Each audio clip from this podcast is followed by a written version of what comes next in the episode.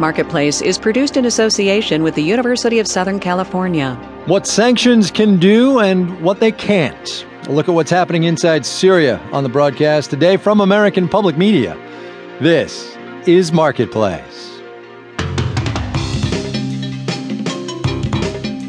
Marketplace is sponsored by Constant Contact, celebrating the launch of Social Campaigns, a brand new social media marketing tool. Learn more at constantcontact.com and by the Batten Institute at the University of Virginia's Darden School of Business, transforming society through entrepreneurship and innovation. BattenInstitute.org. From the Frank Stanton Studios in Los Angeles, I'm Kai Ryssdal. It's the 14th of February today. This one's a Tuesday. Good as always to have you with us.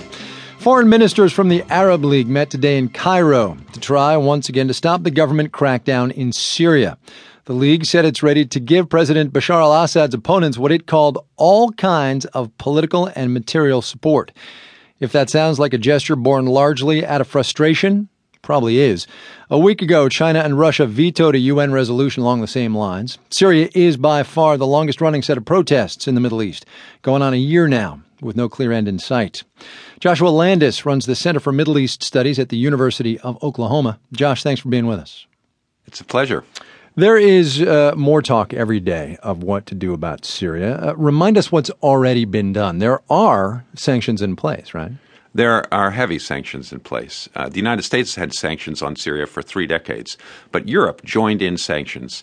And Europe uh, provides almost 50% of trade with Syria through the EU. And uh, Europe stopped all energy imports and exports. Companies like Shell withdrew. The commercial bank of Syria has been sanctioned. That means no letters of credit can be uh, issued by the commercial banks or honored in the international community.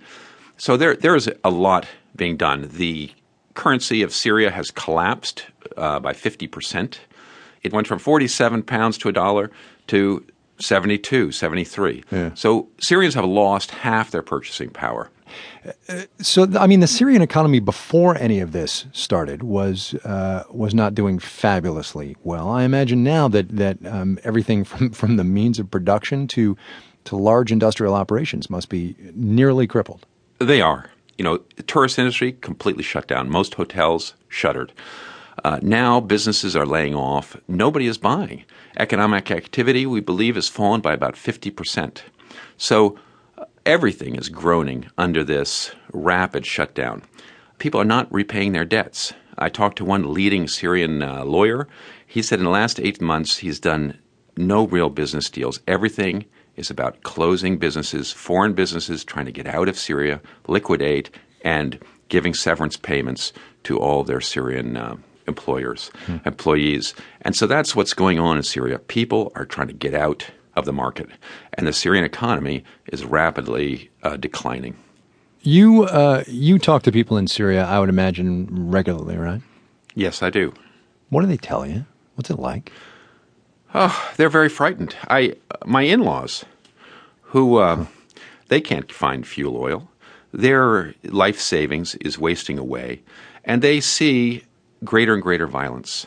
So they don't know uh, what's coming. My my brother-in-law who runs a little shop. He's a directs a shop of 60 uh, seamstresses making clothes for Prise Unique in France. They can't get banking because the banking system has been gummed up with uh, sanctions. They can't make payments and write checks back and forth between France. He has to do it all in his own personal name because that hasn't been sanctioned yet. But uh, they're waiting uh, f- for more sanctions, and they're worried that they're going to have to lay off all of their workers and that they'll close up shop.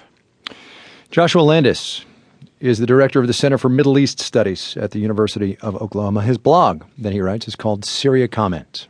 Josh, thanks a lot. It's a pleasure. Thank you. Kind of makes Wall Street seem really far away, but traders did make it back to break even today after being down all day. We'll have the details when we do the numbers.